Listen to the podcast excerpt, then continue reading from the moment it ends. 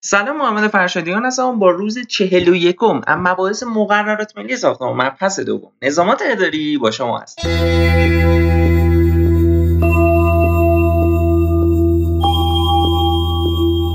خب بچه توی پادکست قبلیمون صفحه ده رو داشتیم و توی این پادکست مخصوص صفحه 11 می‌خوایم صحبت بکنیم. خب دو هشت بند دو هشت وزارت مسکن و شهرسازی میریم. بند دو هشت یک که میگه وزارت مسکن و شهرسازی به عنوان ناظر عالی در زمینه ساخت و ساز بر عملکرد سازمانهای عهدهدار کنترل و اجرا در زمینه را... در زمینه رعایت دقیق مقررات ملی ساختمان و ضوابط شهرسازی نظارت مینماید.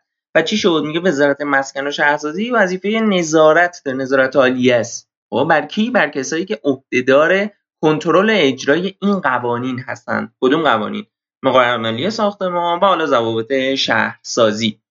و در صورت مشاهده هر گونه تخلف موارد را به مراجع صدور پروانه ساختمان و سازمان نظام مهندسی ساختمان استان اعلام نموده و تا رفع تخلف موضوع و, تا رفع تخلف موضوع را مراجع قانونی و در صورت لزوم مراجع قضایی پیگیری می نماید پس خیلی سفت و سخت به عنوان مرجع نظارت عالیه داره کارش رو پیش می‌بره. خب بند دو نه رو داریم که میریم رو سراغ بند دو نه یک که میگه شناسنامه فنی. بچه این خیلی مهمه. این شناسنامه فنی ساختمان کلا خیلی مهمه. خوب اینو یاد بگیرید. شناسنامه فنی و ملکی ساختمان سندی است که حاوی اطلاعات فنی و ملکی ساختمان بوده. اطلاعات فنی و ملکی ساختمان بوده و توسط سازمان نظام مهندسی ساختمان استان صادر میگردد. پس شناسنامه فنی و ملکی ساختمان توسط کی صادر میشه سازمان نظام مهندسی ساختمان. چگونگی رعایت مقررات ملی ساختمان و ضوابط شهرسازی باید در شناسنامه فنی و ملکی ساختمان قید گردد. یعنی اگر که مشکلی داشته باشه شما مثلا من الان داشتم با یکی بچه کرکسیون می‌کردم راجع همین قضیه اینکه حالا یه پیش ورودی باید توی واحد وجود داشته باشه و با شیشه های دودبند در واقع حریم استایر باکسمون با حریم پیش اینترنسمون جدا بشه. خب به خاطر همون قضیه حالا مپسه و آتیش سوزی و اینا که حالا بهش می‌رسیم در آینده. که خب اگر این مثلا توی نقشه هم رعایت نشده باشه به همون در واقع مجوز نمیدن. خب برای اینکه بخوایم اون نقشه رو بسازیم.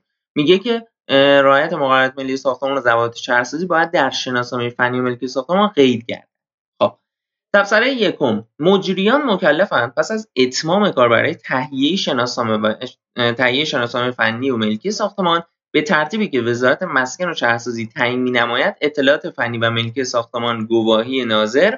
این گواهی ناظر بچه برمیگرده به همون بند 252 خب بذارید بریم روی بند 252 گوش.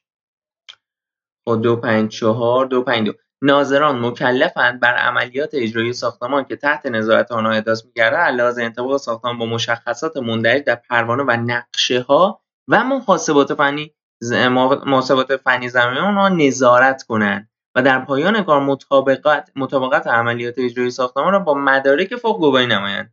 خب اینو منظورش میگه که آقا اون ناظر باید بیاد اینا رو چک بکنه با هم.